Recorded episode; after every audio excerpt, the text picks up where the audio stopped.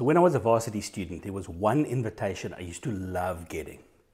Uh, it was my brother inviting me to lunch on a Sunday. Now, I wish I could say that it was just joyful because my brother was inviting me to lunch, but um, it was more than that.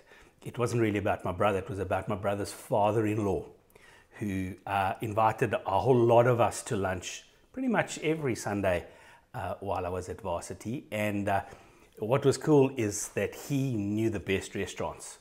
Um, and um, he also he also could pay for any kind of meal, and you know what it's like when you're a student. But what added to that was afterwards, we all got to go to um, exclusive books. Back in those days, there was one exclusive books. It was in Hillbrow, and we used to go there, and we all got to choose a book. And so there was just so much in that invitation. It wasn't just an invitation to a meal. The food was always epic. But it was just an invitation to that whole vibe and to being with my family, with my brother, my sister was often there, and, and just that experience of, of being with somebody at a meal that, that was there to provide not just food, but conversation and treats and all sorts of things. I, I love those kinds of invitations. I want you to think about some of the invitations you've gotten over the years that you've just like, ooh, I wish I could get that invitation again. Uh, I've got to confess, anybody with an aeroplane, if they begin, would you like to, I'm always yes. But then you get those other invitations that are stressful. It's like, whoa, uh, I don't know if I want to go. Um, I don't know if I'm going to do the right thing at the meal. I don't know if I'm going to say the right things. Do I have the right clothes? We all love invitations, but I think we all end up with really kind of mixed feelings towards them. I want you to imagine for a moment that you get invited to something by Jesus. I don't mean like a fantasy kind of thing. Oh, if Jesus invited me to do this, but really. So, so, so you really get this invitation. I mean, what would stress you out? Um, you know, w would you be keen to go? Or would you like, whoa, what am I supposed to wear? Um, you know, what's it, what's it going to be like to be invited by Jesus to a meal? And, and what's going to happen? The great thing is actually you don't have to wonder about that. You can know what it's like to be invited by Jesus to a meal, because the, the New Testament is actually full of stories. The Gospels are full of stories where people end up at meals with Jesus. And so I want to, I want to just tell you about some of the things that you can be sure will be part of a meal with Jesus, um, because, because we read it in the stories. One of the things that I can tell you about a meal with Jesus is that the potential for joy and amazement will always be there. That, that you could end up at this meal and just be overwhelmed with joy and amazement. I think of that one particular story. It's one of the very first stories uh, about Jesus um, and a, at a meal. This one happens to be a wedding feast, so it would have been a meal that was there for days and days. And of course, he didn't give the invite, but he was invited, his family was invited, and he was there. And uh, we find that story in John chapter two. It's that famous story where Jesus turns water into wine. Imagine, imagine if, imagine what it would have been like if there was social media in those days. People just posting, wow, we were at this wedding, and and this guy was there, and and it looked like it was going to end up being embarrassing, and it ended up being amazing. It changed our lives. Imagine what that bridegroom and that bride felt like. Imagine what Jesus' disciples felt like. Folks, an invitation to a meal with Jesus really does have the potential for complete joy and amazement. I think often we're afraid to go where Jesus is because we maybe we're afraid it's going to be dull and boring, or maybe we think it's going to be scary, and sometimes it is. But one of those first, not one of those, the first miracle that Jesus does isn't just a miracle about his body, but it's a miracle about who he is, and that he wants people to be provided with joy and rejoicing and pleasure and a good time together. There's another thing we can definitely see in the New Testament when it comes to invites from Jesus, and that is that they can potentially be really awkward. Um, Jesus, Jesus spoke truth to people. And uh, perhaps you, you're familiar with that story. It's found in Luke chapter seven, where Jesus is invited to a meal by a guy called Simon, who's a Pharisee, and he invites Jesus to a meal. And then a woman turns up at this meal, and, and the Bible just says she's a sinful woman. We don't know what the particular issue was there. But she arrives there, and, and she stands behind Jesus, and, and she cries. And she wipes his feet, and she kisses his feet, and she breaks perfume over him and anoints him. And the Pharisee is like all proud. And he's like, if this was the Messiah, he would definitely know what kind of person is that's touching him. And Jesus turns it around. And he says, Simon, when I arrived here, you didn't even offer me water to wash my hands, which all hosts should do. But this woman has washed me with her tears. And Simon gets a lesson in, in, in, in who Jesus is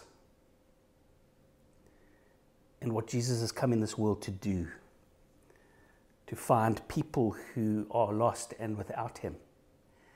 And it turns incredibly awkward in that moment for Simon. So the truth is, an invitation to Jesus may end up being awkward, because it may end up that we have to examine ourselves, just like Simon did.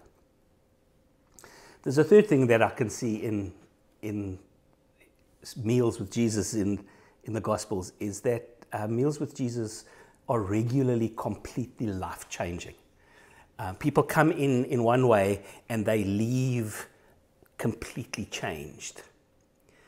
That story that I just spoke about, about Jesus eating with Simon the leper, the end of that passage in verse fifty, it says this, Jesus said to the woman, your faith has saved you. Go in peace. She arrived broken, she arrived full of guilt, she arrived desperately needing love and affirmation and acceptance and above all, salvation. And she left with a completely changed life. Jesus said to the woman, your faith has saved you, go in peace. But not only is, are these meals just life-saving like that. Um, they can also be life-saving, some, uh, life-changing sometimes in, in challenging ways. There's another story very similar to this one found in John chapter twelve, uh, where Jesus goes to Lazarus's house, his friend Lazarus, who's, who he, he raised from the dead. There's Lazarus, there's Mary, and there's Martha, and, and a similar thing happens there. And, and Jesus is, is anointed, perfume is broken over him, and um, Judas gets all uppity and says this is a waste of money. But we read a little thing there that after this incident, after this happened, uh, the Pharisees were trying to kill Lazarus because Lazarus was now part of the story of Jesus and part of, of the story of salvation. And Lazarus could testify that Jesus rose, raised people from the dead. And so the, the life change that invitations that Jesus brings isn't just always about the good. Sometimes it's about putting us in a place that may be really hard, may be really difficult. But it is a place of Jesus saying, I want you to change to serve me better. So one more thing that happens when people have meals with Jesus, and that is that often the miraculous happens. Uh, there's a great story of Jesus having breakfast. It's a fish fry, basically, on the beach. His disciples have kind of, he's died, he's, he's, they don't know what to do. They're feeling abandoned, and so they go fishing. And Jesus arrives, uh, it's in John chapter twenty-one, he arrives at the beach and they're out fishing, and he speaks to them, and then he invites them to shore. They catch this miraculous amount of fish. Please go and read the story, it's really great. It's the beginning of John chapter twenty-one. And there they arrive on the beach, and Jesus not only has enabled them to catch more fish than they ever imagined, but Jesus also provides this meal for them on the beach, and they sit and they eat and they talk together. And then Jesus calls Simon Peter aside.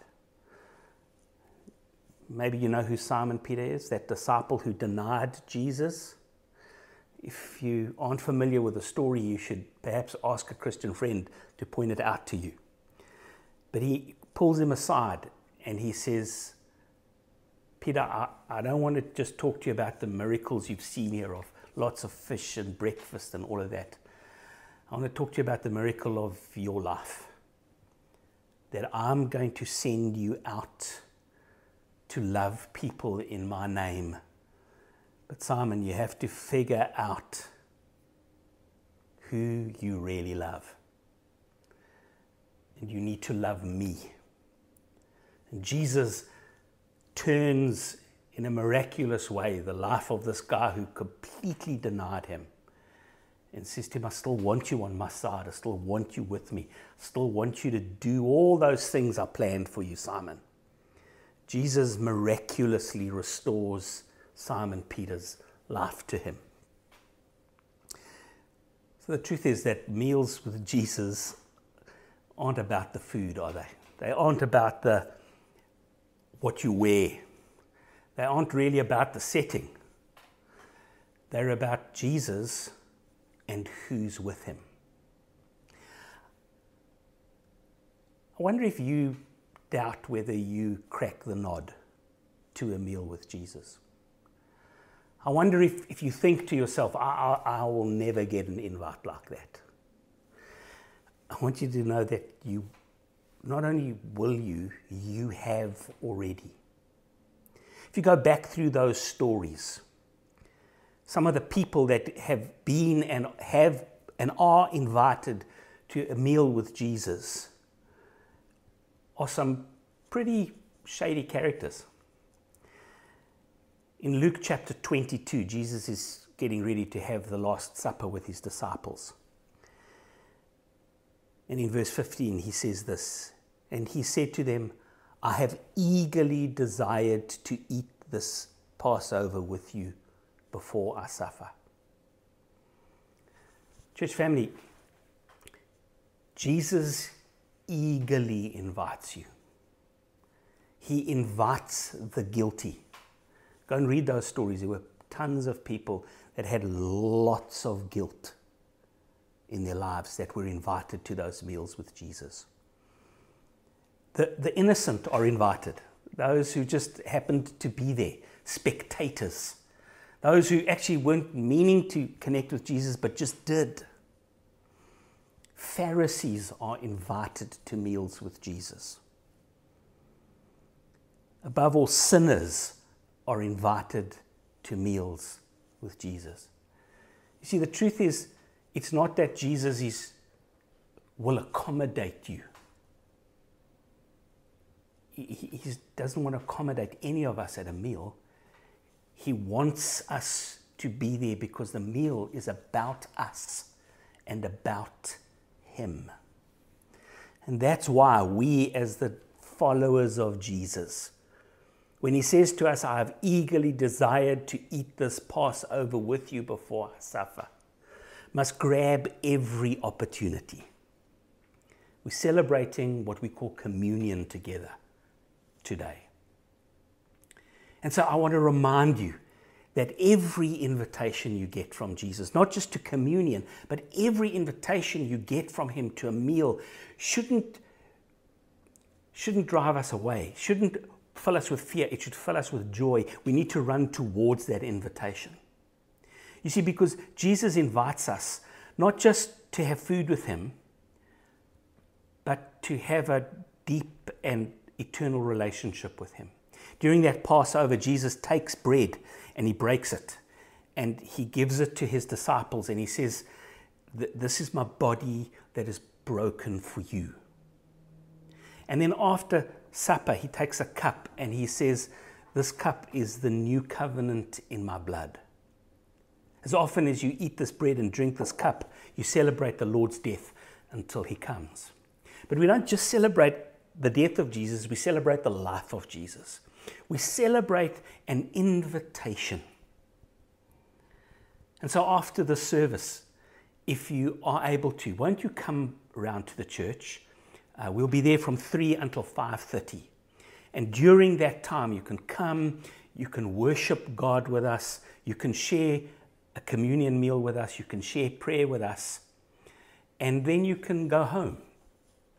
If you're not able to make it, please don't think that you've missed out. You see, this isn't just a, a formal meal that we have and can only have in church. I want to encourage you that if you watch this, this service anytime, that afterwards um, you get your family around you and you share a drink and an, a plain piece of something to eat, and remind each other that every single one of us are invited to eat with Jesus.